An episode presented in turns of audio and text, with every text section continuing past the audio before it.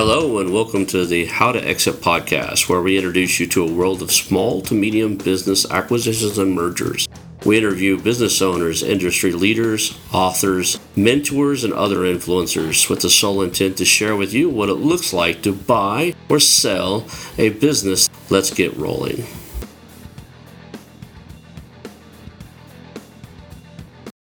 And now a moment for our sponsors. I want to highly recommend you get Acquisition Aficionado Magazine. Every month, Acquisition Aficionado Magazine brings you tactics for business buying and selling you won't find anywhere else. Learn firsthand from industry leaders who share their success stories, featuring in-depth interviews and stories from leading figures in the business acquisition industry. This multi-platform mobile magazine speaks to acquisition entrepreneurs wherever they are in the journey. And I want you to visit acquisitionaficionado.com today. Welcome to the How to Exit podcast. Today, I'm here with Mark McRae, and he is an advisor, a leader in the space, been in the space for 30 years. I'm glad to have you here. I'm looking forward to learning from you. Where are you at right now? I'm in the Redwood Forest of Northern California. You're in a really cool place. Where are you located? Well, thanks for having us, first of all, Ron. So I'm in Australia, north of Brisbane in Queensland, which is on the east coast of Australia, in a place called the Sunshine Coast.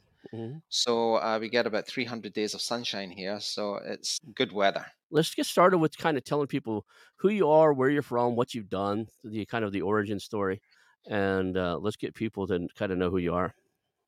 No worries. So as you can probably hear by the accent, I'm originally from Scotland, born in Glasgow. My mother and father were market traders, so they sold things in the markets, Rosicrucians, lighters, you name it. And that was really my first entry into business, was standing in the market selling things. And I remember when I was 7 years old, I noticed that the people who were walking around the markets, they never brought anything to carry the things that they bought. So as a kind of side hustle, I went and I bought 1,000 carrier bags at 10 cents each and sold them at 20 cents each. Made like £10, £20, then £30, until the point that just before I was 8, I was actually making more than my mother and father.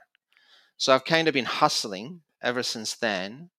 But my first kind of career or job was in casinos. So I started off in Glasgow as a croupier or a dealer. And from there, I progressed to South Africa and one of the largest casinos at the time, which was Sun City, and eventually became a pit boss there. And from there, I progressed to, I took a share in a casino and then, eventually had 2 or 3 casinos of my own. That took me to basically around the world, landed up in Central America for a bit in Costa Rica, went back to the UK, and in the UK, I studied and became a derivatives trader. And this has gone back to '98, the late 90s, just as the internet was taken off. And after I became a derivative trader, I got in contact with a lot of people, and somebody suggested I write a book about trading. So I wrote a book about trading, and online it became a bestseller, Trading for Beginners. I wrote a few more. Then people who were interested in that field, institutions and other traders, asked me if I could help them do the marketing. That developed into a marketing company and then a publishing company that took me to different parts of the world. And in between that, I've probably owned or bought over 30 different businesses in different parts of the world. So it gives me a kind of interesting perspective when I'm talking to people from around the world and when I'm trying to promote products, because I don't think you really get to know people until you live with them for a long time. You can't go to the States and have a holiday in New York and say, you know, America. I mean, so each state is unique, and the East Coast is different from the West Coast and so on. You really got to live in places to understand it, at least a little bit. So I think that has given me a unique perspective on how to do business online, because I can appreciate other people. It gives me more reference points. And that's kind of took me to here in Australia. I still have businesses that go back 20, 25 years.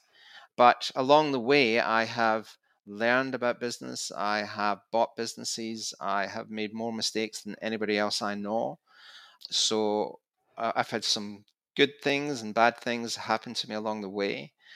But I always feel privileged, Ron, because I think I'm doing exactly what I should be doing.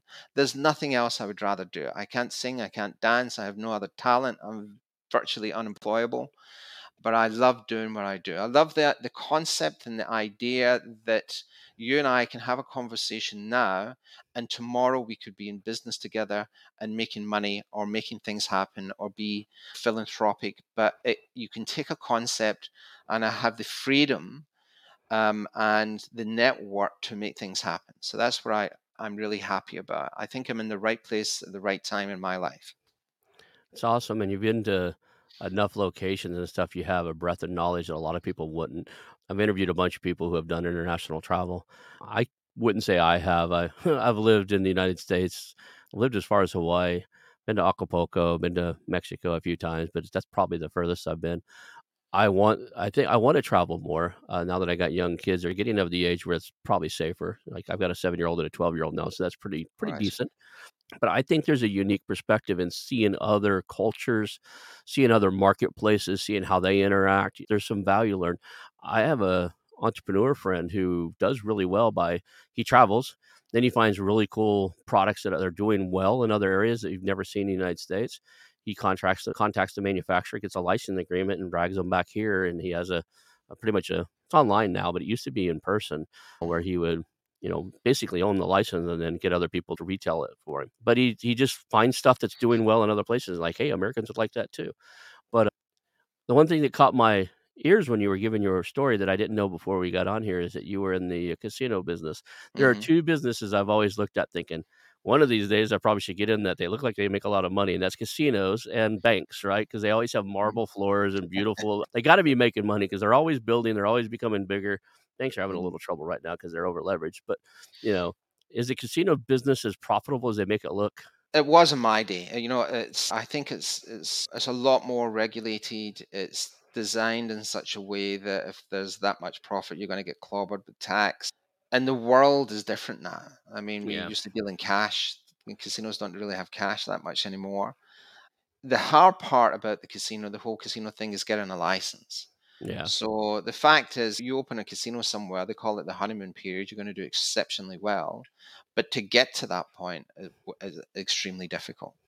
And I traveled looking specifically for a casino license to countries like Zimbabwe, Angola, Zambia, Trinidad and Tobago. I mean, lots of countries that I thought were semi-legal and they were credible enough where you could do things. And I dodged a bullet in a few places like Zimbabwe. I'm glad it never happened there. It's like, I think that place was rough, right? Oh, yeah. And it's one of those things that seems to attract a particular type of people. There was a time in those days, that was it. You wanted those people who wanted an airplane, a ship, and a casino or a boat. But it was because it was my first career, I became obsessed with it. Mm-hmm. So, it wasn't a case of I knew everything about that particular industry. Very few things I would consider myself an expert in, and I would no longer consider myself an expert in casinos. But at that time, I was so involved and engrossed with it. I knew how tables were made. I knew how the chips were made. I could do any job in that casino. I was one of the first people to learn car counting, right? So, and there was a book, Beat the Dealer by, his name escapes me just now. And he wrote a book about car counting. And as a very young man, I read that book. And in that particular casino organization, I was the only person who had read that book.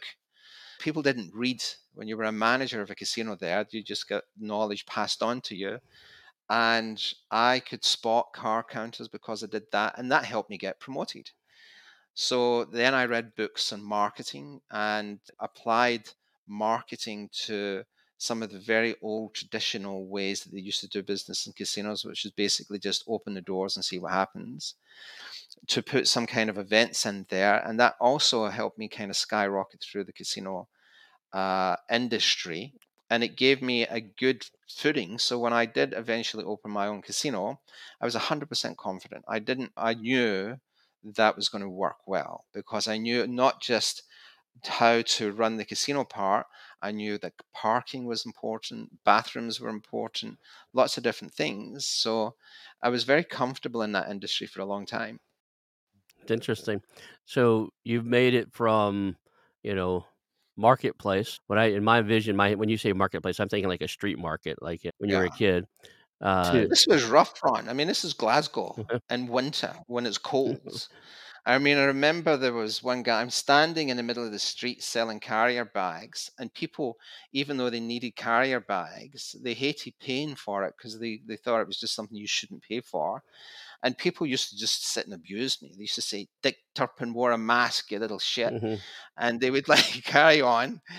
And you got to know characters there, and you got to know a good business principle. So it was a great foundation. I bet it was, because developing a thick skin makes you good for sales, right? Being told no, being a little verbally abused is probably a good training ground for being decent at sales, right? Some of the best salespeople I've ever seen in my life come from the United States. They have a door-to-door salesman that sell knives called Cutco, or vacuums, what's the other one? Rainbow Vacs. Those people get the door slammed in their face day in and day out. But if they succeed and they make six figures in that, you want to recruit those people all day long, right? If I've got a sales job opening and somebody says, I used to work for Cutco, I'm like, okay, what did you make before you left? What was your finishing salary? And if it's good, I know they can sell, right? Yeah. And I've always been envious of the American accent, because whenever I try to sell something, half the time they're asking me to repeat it. But the Americans always sounded as though they were exciting to them. So let's go into we were talking a little bit before the show. You've bought a lot of businesses. You've been around a lot. How do you know, what is your process for choosing the right business? How do you go about looking at something and thinking that's the right one? I think it's different now from what it was before, because what it was before was kind of arrogance and ignorance. Brute force and ignorance is that anything I thought could make money, I'd have a go at. And that's where I had more failures probably. And now, number one, I'm a lot more patient and do a lot more study and investigation and due diligence. But I have to believe that I can add some value there.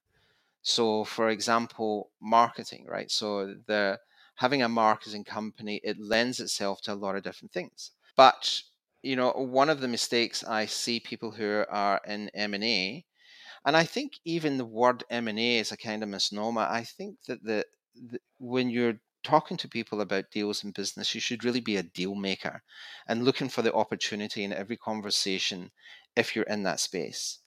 So people that get into that space, usually the first thing they say is, I need a marketing company. But they don't understand how digital marketing works. And it's one of their biggest mistakes, I think, is to try and acquire a marketing company. And to give you an idea, Ron, a couple of years back, even though I owned a marketing company, I wanted to start to do a bit of a roll-up, look for other ones to bring into the organization. So we looked at probably 3,000 marketing companies. And over a period of 3 months, I had 150 conversations. And of those 150 conversations, I realized, number one, even though I'd owned a marketing company for over 20 years, I didn't know as much about marketing as I thought, because I spoke to people who were in things I'd never even dreamt of, marketing that specialized in agricultural things, marketing that specialized in alcohol. So I spoke to a whole bunch of people who were in a different kind of stream of marketing. But over those 150 conversations, what I found was that something like 80% of those people, they did $1 million turnover with an EBIT of, say, 250,000, unless it was a SEO company, and then that would have a higher margin, maybe 45%. But the vast majority of them, and I'm thinking 98%, no longer had a traditional office with staff, because they didn't have good utilization of staff. So, for example, going back maybe 10 or 15 years, you would have, maybe not that long, but you would have experts for different things. You would have experts for Google, experts for Facebook, experts for this, that, and the next thing. But now it's more generalist and it's all outsourced. So of those 150 conversations, there was only 2 companies, both in the States, that actually had traditional offices with 10, 20, 30, 40 staff. Now, if you're thinking that and you're an M&A and you need a marketing company, that's what you get. You actually land up with a group of outsourced people. And if you're not familiar with that, it can be difficult to control. Yeah, I have a similar experience. And when I took the 2 courses I told you about before the show and came out, my master's degree, my MBA is in marketing. That wasn't doing me very much service as a small business owner. So I went and got trained by the Guerrilla Marketing guys, Jay Conrad Levinson's group, and I was one of his coaches for a little while. I went through his certification, became a Jay Conrad Levinson. If you know what it is, it's the Guerrilla Marketing coaching, where low-cost, high-impact marketing strategies. Because basically an MBA in marketing makes you a good employee for Coca-Cola, but doesn't do very good for your small, medium business. Branding is not a term that should be on the tongue of somebody who's not generating a profit yet. Right. That's a soapbox I'll get on. Other than that, so we did a marketing roll-up. A group of us got together. We're thinking we should try to do a roll-up. We all worked together. We did what you did. We were targeting bigger agencies. So we were hyper-focused on target, $1 million EBITDA, as close to $1 million EBITDA to $4 to $5 million EBITDA companies, because we're doing a larger roll-up. And we had some people on our team that had led some of the world's largest marketing agencies. We had 2 advisors we brought on that were like, I can't say who their name are because of the NDA and stuff, but they were top guys. And the same thing is, I learned a lot about the industry. There was all kinds of stuff like you were talking about, event marketing agencies that all they did is they set up events and do the promotions for the events, and 3D graphics inside of the events and displays and just all kinds of stuff. PR agencies versus non-PR agencies, and online, offline, just all the different angles of it. So we quickly had to focus in on looking at things like, we were looking at building our anchor product and tagging in the smaller agencies that did specialties. So finding a really good 25 million anchor company who pretty much broad general did most of it. And then we were going to tag in a lot of these, like the event planning and the other stuff. But I'll tell you, it was so, I think the biggest problem, I'm trying to watch how I word this because I'm not trying to be mean to marketing agencies. Male, female run, man or woman, doesn't matter, whatever gender you want to call it these days. That's another topic. All marketing agency owners have egos, and they think they're the best in the world at what they do. So getting them to work with each other and want to work with each other was an interesting conversation. It always is. It's the same as SaaS companies. You know, they're all prima donnas. They all have to be handled. It's like trying to herd cats. But that brings up a good question. So you've got this, your targets in $25 million companies. How do you fund it?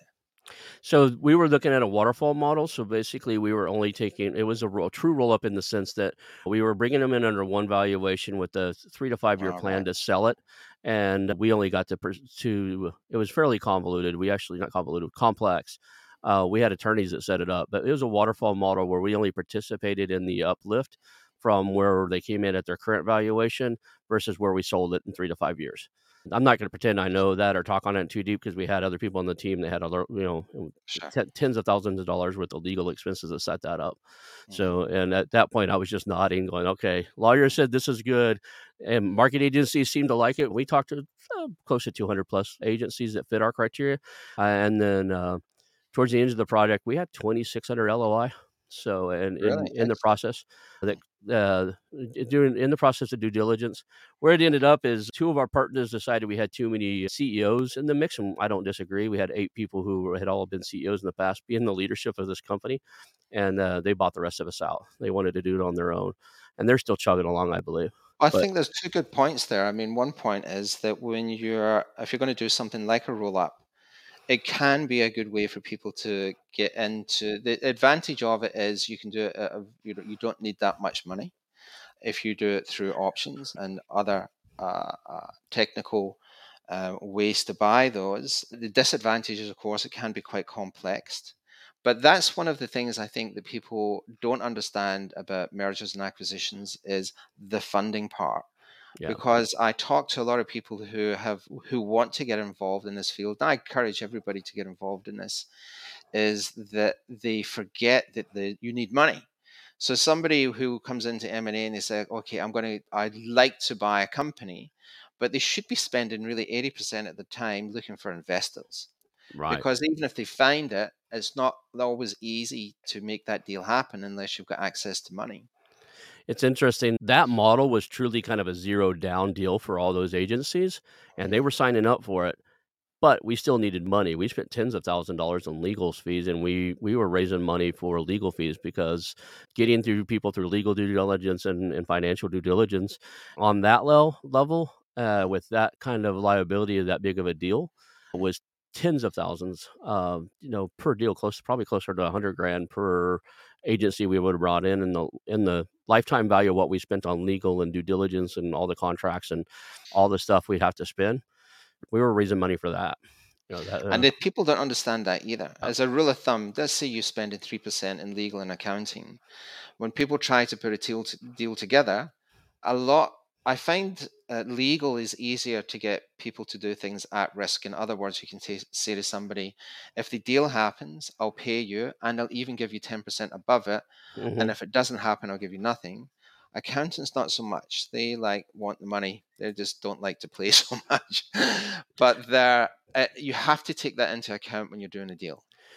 The other aspect of that is a lot of those agencies, there's a sweet spot inside of marketing agencies for anybody considering doing roll-ups that they can't get past. So agencies kind of have about a $5 to $10 million, depending on the industry, about a $5 to $10 million kind of glass ceiling. They have a hard time breaking through, meaning that they're not big enough to bid on the big contracts, but they have talent that they've grown over the years that are ready for them.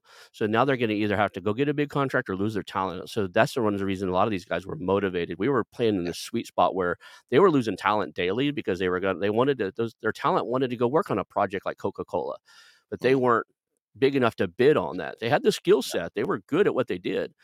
But you go into a Coca-Cola or a company like that, and you've got 10 employees that look at you like you're not even big enough to help us. You're not big enough to qualify to bid.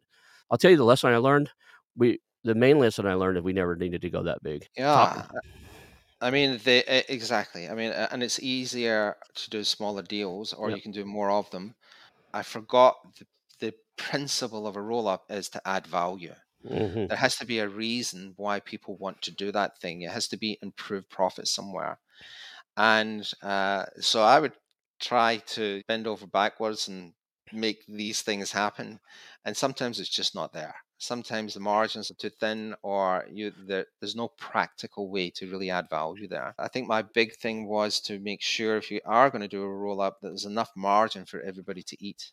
One of the things I did, I called probably about 100 family offices and private equity companies to figure out, kind of do a deal placement for them, be an introducer or get an introduction fee. When I was trying to figure out, I wanted to evaluate a bunch of industries and figure out which one I wanted to be in. I thought, hey, there's a good way I can make some money while I'm doing it. And most of them told me that I'll be honest, I talked to probably 100, 150. Most of them said they don't want to write a check under 50 million. Most of those, the same work for them to do that as to do something small, so they don't do it. That's what they told me. Exactly, it's the same amount of work to do a $50 million to $100 million purchase than it is to do a $5 million when you're playing too small. Because I was playing with what I learned and looking to what do you need to acquire. So that's another one to look at is, if you're trying to raise capital or you try to do something like that, who you call, you got to figure out what's interesting to them, right? When do they start being interested? The family offices and the private equity firms, they don't seem to be interested in that unless it's 50 million or above, 25 million or above. That moves their needle. So I think so. They didn't really have search funds, or I don't ever remember seeing them when I was younger. But I think that can be a good way for people to go, especially if we've got some experience in business. Would you brought up an interesting term earlier, and I like the term. There's all these terms we fly around. ETA, which is entrepreneurship through acquisition. There's acquisition entrepreneur, AE.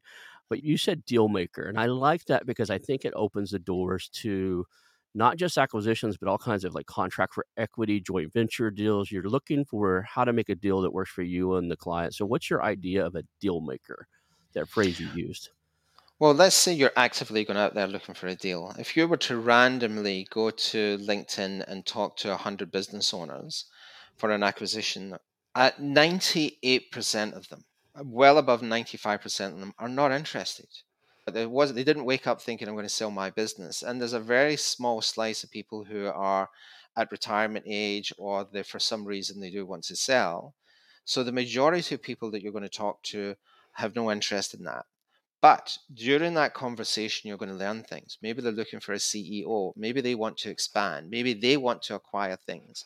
Every conversation is going to open the door to 100 different things. And if you're switched on, you can put things together. I can't tell you how many people I've introduced. No hidden agenda, just said, I spoke to Ron. He was looking for an entry into SaaS. I know that you're looking for an investor or you want to sell or whatever. So if you're thinking in terms of not, I just want to buy that company, but I'm open to any deal, then, and it's the same as when you own a business. You're constant that every business owner in the world needs something. If you asked any business owner, what do you need right now? It might be staff, it might be they have a supply chain issue. They all need something. So you can be the solution, and that solution can get you equity. And just on that point, Ron, what I found was of every 100 people that you speak to, only about somewhere between 2 to 5% of people are genuinely interested in selling their business. And then you're going to get about another 5% who right away say, we're looking for money to grow the business. They know they're looking for money. But 90% of the people you talk to are looking to grow, but they don't know how. So again, if you're looking for a low entry into getting equity into companies and you've got a skill, and that's where I found I accidentally was, I wanted to talk to a company about buying them, and they would tell me, we don't want to sell, we want to grow. What would we need to give you for you to be involved with us and help us grow? So it's that exchange of knowledge for equity, I think, is a great opportunity for people who want to be involved in M&A, but they don't have a lot of capital, but they do have experience. It's interesting. I considered at one point doing like I think they got a nickname for it or a name for it called a paid search firm. So if a company wanted to grow through acquisition, they could work with me and I'll pull together a team.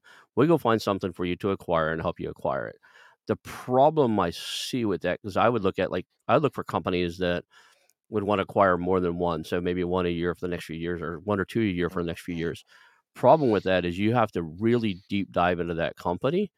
And I'd either need managerial responsibility of the company to some extent because the integration of it, you're not going to get the second one if they can't integrate and make that acquisition profitable. And it's not as easy as they'd like to tell you in the courses or something. You're $1 million company, you buy $1 million company or a $500,000 company. It's not instantly overnight a $1.5 million company. Right? There's usually a lot of people won't tell you. There's usually a dip right after the acquisition where the employees are kind of scattered and confused. The market's maybe a little scattered and confused, and you got to recover from that and integrate that in and regain the trust of both customers and employees. Well, I think that's a very interesting point because what I see is people who they get excited about acquisitions, they get excited about buying businesses, but there's different. And I also have a different approach to sending letters of intent or heads of agreement. There, a lot of people in that process, they get to the beginning of a conversation and then send the LOI, and then nothing really happens until that's accepted. But those type of deals, in my experience anyway, they have the highest probability of falling over.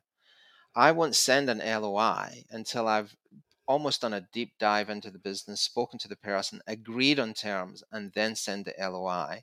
That has a higher probability of success. But if you look at it in three stages, you're kind of doing a search to find companies, you're going through the legal framework to make that deal happen, but then you've got what happens next. And what happens next is the hard bit in some ways because, and again, it depends on size. If you're nearly everything I've ever bought has been self-funded. And my basic philosophy is I buy revenue. I'm not really interested in buying a business that has potential. Right. I'm not interested in startups. I'm not interested in what woulda, coulda, or shoulda. I want to buy money, right? At a discount rate. That's what I'm looking to do. And sometimes when you're starting, you have to roll your sleeves up and just get involved and really take over. But you can still fuck up. I mean, I bought a company this year and I was convinced I had done it right. I thought for the first time ever, I've really got this. I've done enough of them. And within a week, all the staff left. And I couldn't believe it. It's like, wow.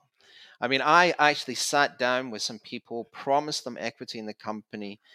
The person swore on their firstborn child they wouldn't leave. We made plans. We had it all planned out. And then the next day, they just wouldn't come back for whatever reason. So there was something that I had missed. Mm-hmm. But what it did was it put me in a position where I had to take over the operations of that organization for the first 60, 90 days. So I think it's that taking over the companies can be the hard part. Sometimes it's great. Sometimes everything works out the way that it should. But normally there are skeletons that you never thought of. There will be things happen that you never thought of, sometimes intentional, but the majority of things that go wrong when you take over are things that neither you or the seller thought of. Something popped up. That's startling that they would do that, and it happens all the time. That's the number one topic we talk about integration is here in the United States, where you just used the phrase earlier on, revenue is turnover. That's what they call turnover. Here in the United States, when we say turnover, we're talking about employees leaving. So a turnover of 5% means if I have 100 employees, five of them leave every year, right? I have a yearly turnover of 5% of my staff. So there's for those that are listening, that when he says turnover, he means revenue. And I'd say turnover, I'm talking about people leaving, churn, revenue, or what do you call it? It is very common. And communication is the only thing that can slow that down, pre-closing, and but sometimes you can talk and build rapport with the employees and they're still going to do what they do. Well, one thing we never considered, it may be helpful for people who would be listening, is that the company we took over was a national company that shrunk when the owner had a heart attack. So he kind of shrunk it down. And the staff had been running the organization for about 2 years. So they had it easy. There was no supervision, no management, no drive, nobody trying to make the company work really. And then when we took over, it's a different attitude. Now we actually want things to happen. And people left because they had to do a day's work. Too much for them. What is the rule of thumb that I keep hearing from all of you guys that I interview? Don't change anything in the first 90 days you own a business. Just watch, just observe, right? Observe and learn. 90 to 180 is what I've been told, right? I get it now. They said for the first 90 to 80 days, or 90 to 180 days, your whole job is to learn what they're doing and build rapport with them. Yeah, and that's true. Yeah, I agree with that. And the second one, the lesson I learned from that, they said, when you're ready to make changes, interview every single person in the company, figure out what changes they want to make, and start with the ones that align, the changes you think need to be made and the ones that they think need to be made, because they'll think the idea was theirs and they'll do it better. So you always start with those first, and that's what you warm them up with. And I never thought about that, but that was brilliant. I forgot which one of the guests that said it, but it was brilliant. There's some, you're going to have alignment. When you look at things over, those employees know what need to change, right? So go down, interview every one of the key players, at least, depending on how big the company is, figure out what they think needs to be done. And then look at your list of what you think needs to be done, and whatever's in alignment, start with those. Well, one of the great tools, I've never heard it used before, so I'm going to claim I invented it, is that if you have a reasonable size number of staff and you're trying to build that alignment, that culture that you want, is to get, and I'm going to ask you this, so think about it. So is to get the entire group together and on a whiteboard, divide a whiteboard into two sections, and on one section, ask every person individually, who's the one person that you admire? And it could be a fictional person, it could be from the future or the past or wherever, and what is it that you admire about them? So let me ask you that question. Who's the one person you can think of that you admire? The one person, I read so many books and so many different things. It'd be odd. In the entrepreneur space, I would tell you it was Chanel O'Keele. And you wouldn't think that, but the guy's bought 400 companies. He's a philanthropist. He gives and buys kids stuff. But everybody thinks that Shaquille is a basketball player. He owns over 400 companies at this point. He owns pizza, Papa John's, franchise, a lot of franchises. But he also does good in the community, takes care of his family and stuff. And he doesn't wear that. He doesn't wear his money on his sleeve as a lot of other people. He dresses normally. Yeah, he drives fancy cars. He can. He lives in a big house. But that's a good example, a natural leader. But what's the one thing you admire about him?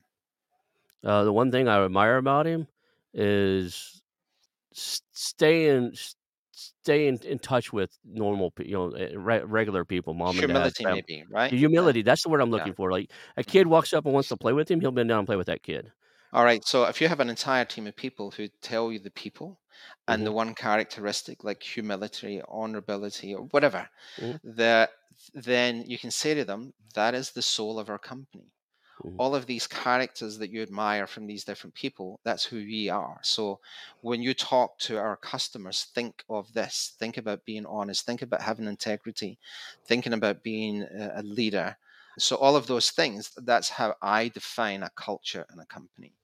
And I think that's one way that you can get everybody swimming in the same direction. I like that. It's good. A good thing.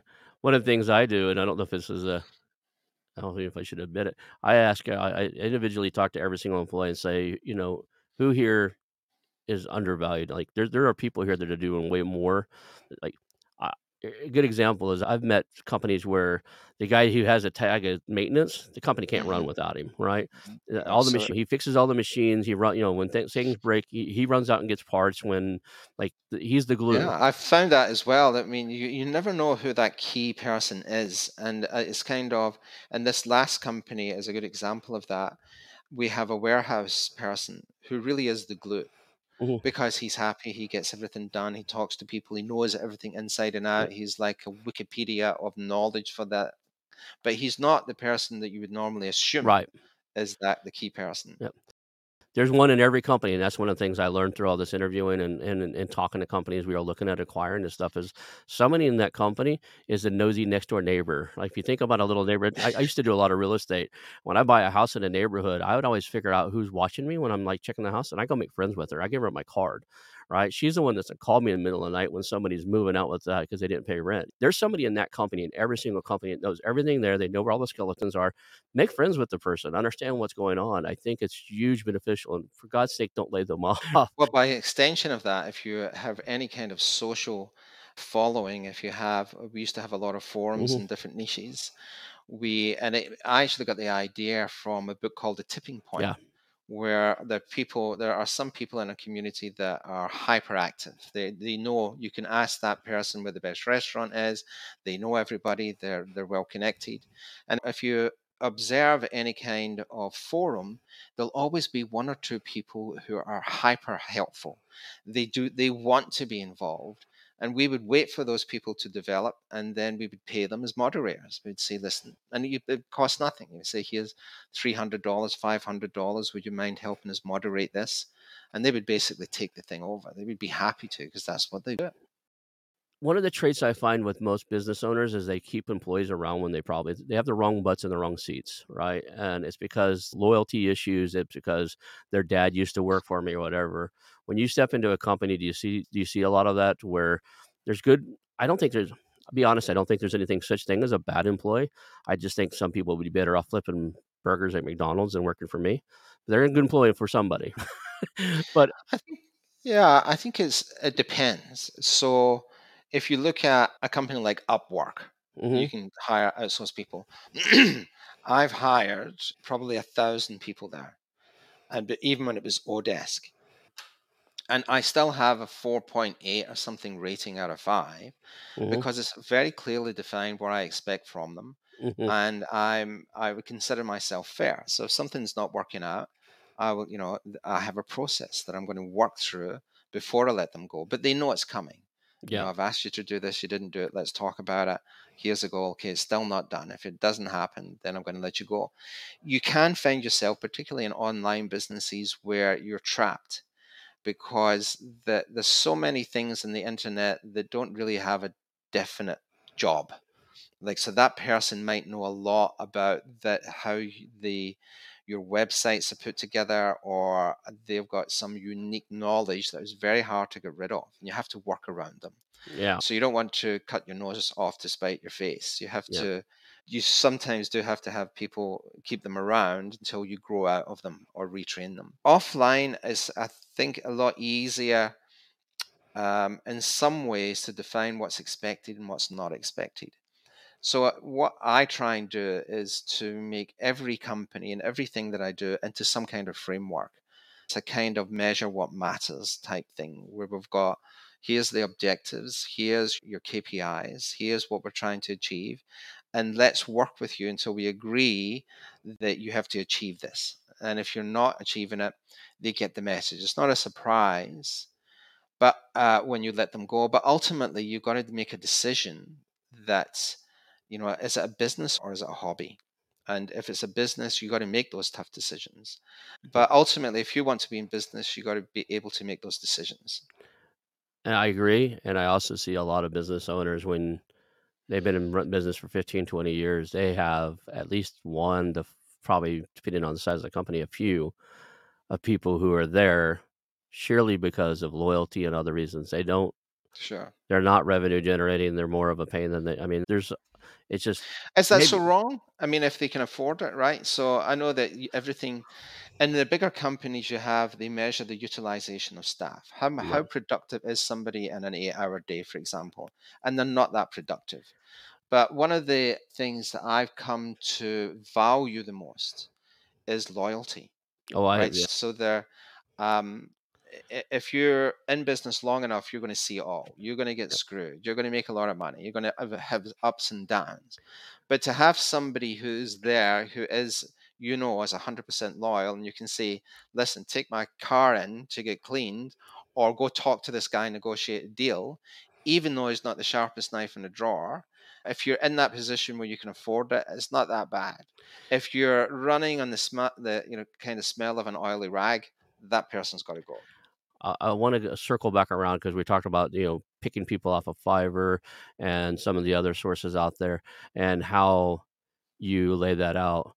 I'm a big fan of outsource work, and especially temporary work that I just need a project done.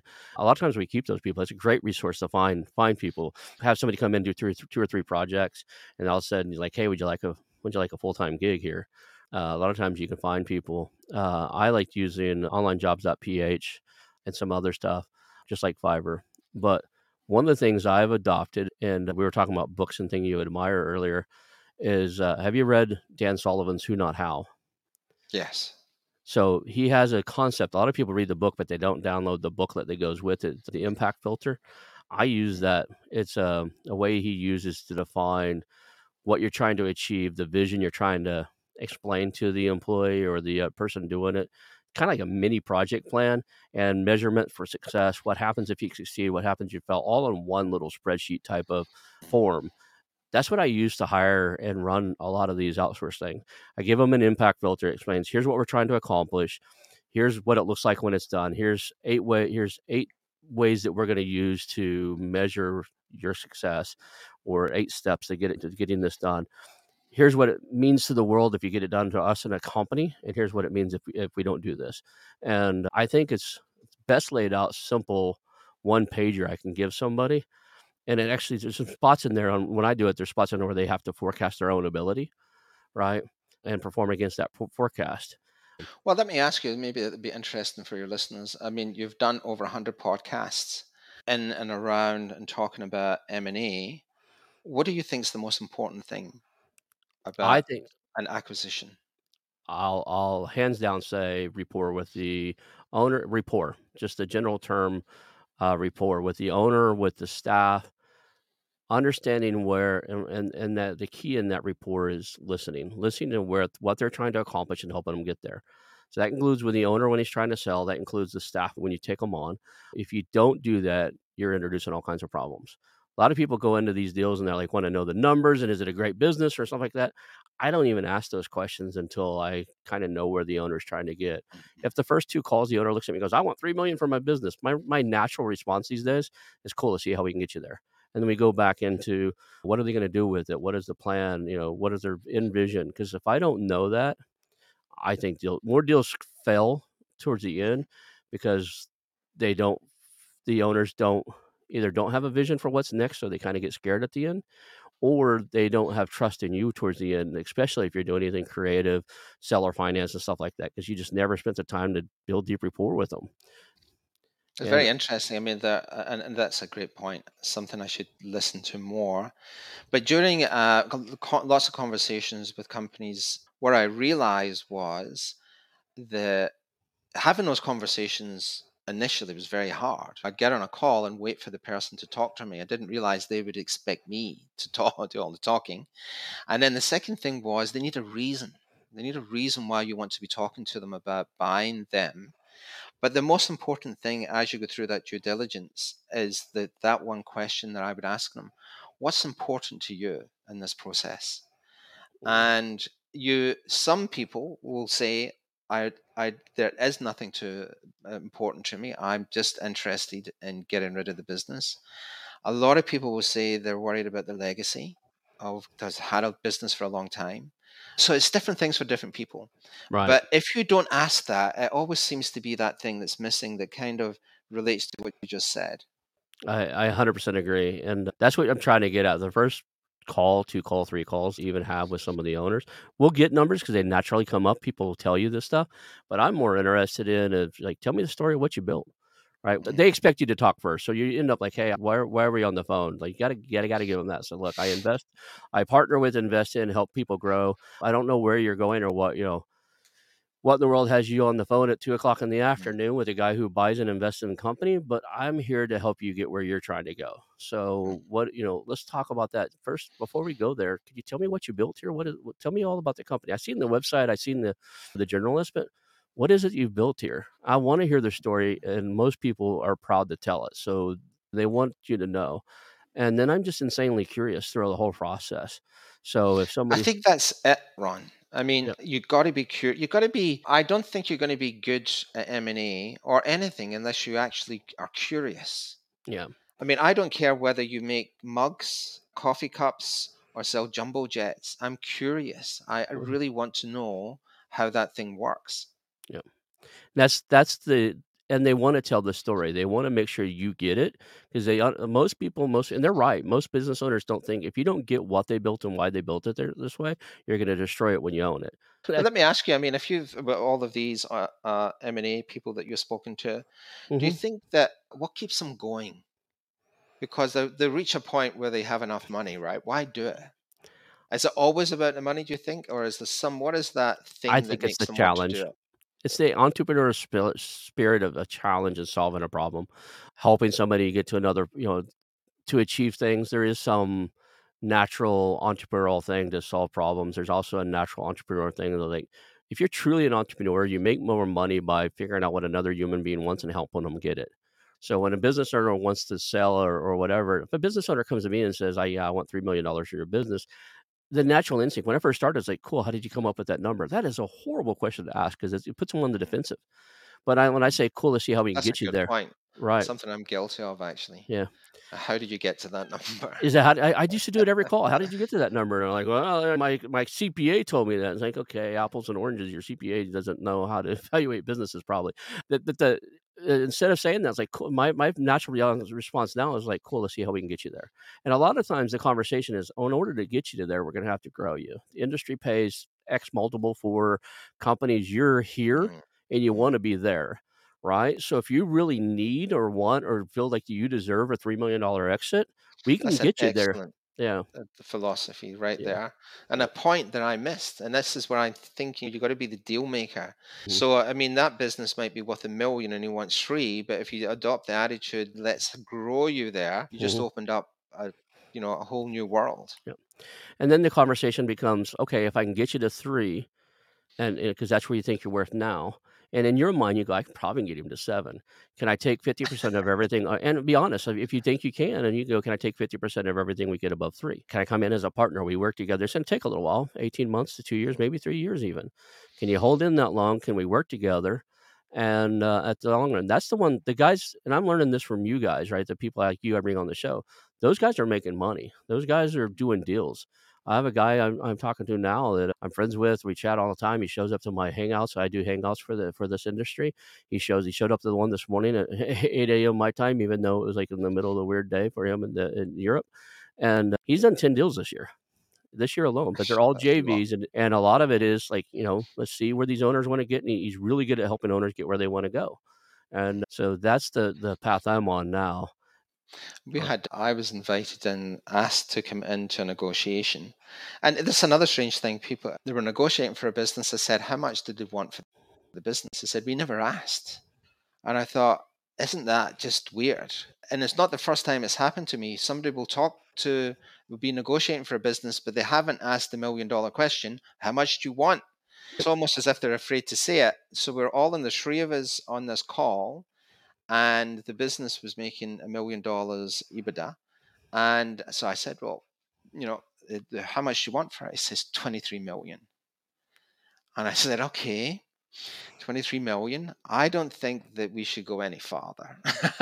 And but, I ended the con- there's nothing you can do with that, right? Yeah. Now, you know, so that you're in the reverse stage. When I'm telling you, it's cool to see how we can get you there, I don't know their EBITDA at this point.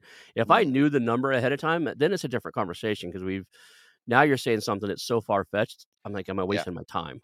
In the early stages of the conversation, if that number comes up in the first probably hour of the first call, or maybe even on the second call, and they've got a forecasted number, if I haven't seen your financials and know what your EBITDA is at this stage, probably my natural response is going to be, cool, to see how we can get you there. Once I know that, I can start going, that's an interesting number.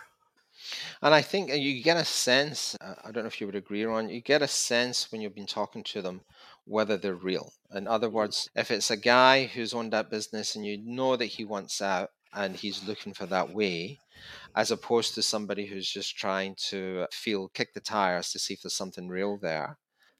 You hit the nail on the head. So there's a question I ask, and I did this in real estate and I do it now. I say, look, I usually work with people who are trying to solve a problem. So on a scale from 1 to 10, 10, you would pay me to take this company. And 1, you're just seeing if I'm dumb enough to pay you 50 times what it's worth. Where do you find yourself motivated right now? Are you really, if I start to detect what you're talking about, I ask, I literally phrase it that way. On a scale from 1 to 10, 10, you would pay me to take this company, you're done and you need out, you got cancer, something's going on in your life that you've got to get this on into somebody else's hands, right? And 1 is you've got an idiot on the end of the phone that has a big checkbook and you think, I'll stroke you a check for $50 million more than it's worth. Where do you fall? And you just have to, and I game around with that. My sense of humor will allow it. But a lot of times people are like, I would just kick and tie. They'll just come right out because they're called out on their BS at that point, right? My version of that is when I've talked to people, I kind of have a process that I go through now. And I get to the point where I say to them, look, people, when we're at this stage, they generally fall into 3 categories. Category number 1, they're not interested. Number 2 is they need help growing their business. Or number 3, they want to sell. So if I asked you which one of those, where do you fall in? And they all self-categorize themselves. Yep. But that's good. I like how you did it. And I always follow up that when they say, well, I don't think I'm ready to sell it. Like, cool.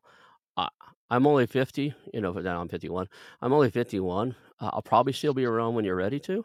I'll probably still be buying companies when you're ready to. If not, my family trust will, my family office that I'm trying to build. If it ever changes, anything comes up, you keep my number, keep my card. We can do that. If you ever need help growing, I probably help you either be on your team to help you grow, be part of your company, be an advisor, kind of like a board member, because I'm not going to pull 40 hours a week for your company. I have too many assets to do that. But if you need help, I can probably help you, or I can probably point you to somebody that can help you. So if you ever need anything to move your game forward, let me know. Cool. So I think we covered a lot of stuff, man. How do people get out and reach? How do people reach to you? What are the ways you want them to reach out? If somebody heard something today that resonated with them and they want to work with you, contact you, what's the best way they can do that? The best way is just to go to my website, markmcrae.com. Hopefully it'll be on the screen somewhere. And yeah, happy to chat with anybody who's interested in growing their business, or they would like to have a chat about anything related to mergers and acquisitions. As I mentioned to you earlier on, I don't have any, anything to sell. I am planning to do something next year to help teach people who want to get into mergers and acquisitions. And again, they can get in touch with me through markmcrae.com if they want to talk about that. Cool. And that'll be 2024, right? We're recording this in 2023 and towards the end of it. So this might come out in 2024. But when you say next year, you might have a program coming January, out. January, February 2024. Okay, cool. So they get that at your website. I'll make sure that's in the show notes and it's on the screen. If you're watching YouTube, it's underneath his name. So that's his URL. And one takeaway, if somebody can remember, all they remember from the entire hour, they listen to the show and they can only walk away with one memory of this end of you, what would be the key takeaway you want them to have? Don't give up your dreams. I started off in a market in Glasgow, and I don't profess to be anybody's guru or to have trillions of dollars, but I've done very well. in this industry, and it's because I love this industry. And I think that, you know, it's important to give back. Mm-hmm. So if you get one thing from this is, if you have a dream, if you want to do something in business or mergers and acquisitions, it can be done. Don't let anybody put you off. There's a lot of people around. Listen to people like Ron, listen to podcasts that just learn about the industry and talk to people. You'll get there. Awesome. Well, I appreciate having you here today, and we'll call that a show. Yeah, Ron, thank you very much for having us, and to your audience. Anybody who listens, I appreciate that you took the time to do it. And maybe I'll have you in one of my podcasts one day. I want to announce our new channel partners, the ITX Marketplace. Since 1998, ITX has created $5 billion in value by selling more than 225 IT businesses in 20 countries. ITX works exclusively with IT-enabled businesses generating between $5 million and $30 million who are ready to be sold, and M&A decision makers who are ready to buy. For over 25 years, ITX has developed industry knowledge that helps determine whether a seller is a good fit for their buyers before making the match. ITX Mergers and Acquisition Marketplace we have partnered with has a proprietary database of 50,000 plus global buyers seeking IT service firms, managed service providers, Microsoft service providers, software as a service platforms, and channel partners with Microsoft, Oracle, ServiceNow, and the Salesforce space. If you have an IT-enabled business you're ready to sell, I want you to visit the ITExchangeNet.com/marketplace, how to exit. That link will be in the show notes. Visit them now.